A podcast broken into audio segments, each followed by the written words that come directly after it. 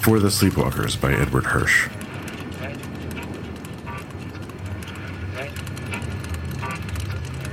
Tonight, I want to say something wonderful for the sleepwalkers who have so much faith in their legs, so much faith in the invisible arrow carved into the carpet, the worn path that leads to the stairs instead of the window, the gaping doorway instead of the seamless mirror.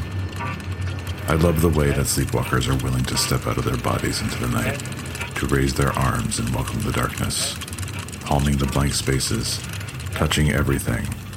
Always, they return home safely, like blind men who know it is morning by feeling shadows.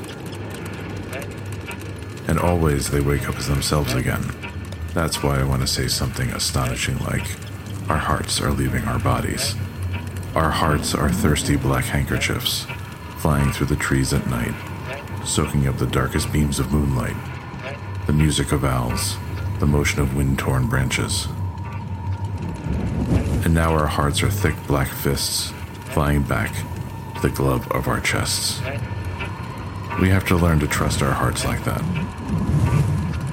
We have to learn the desperate faith of sleepwalkers who rise out of their calm beds and walk through the skin of another life. We have to drink the stupefying cup of darkness and wake up to ourselves, nourished and surprised.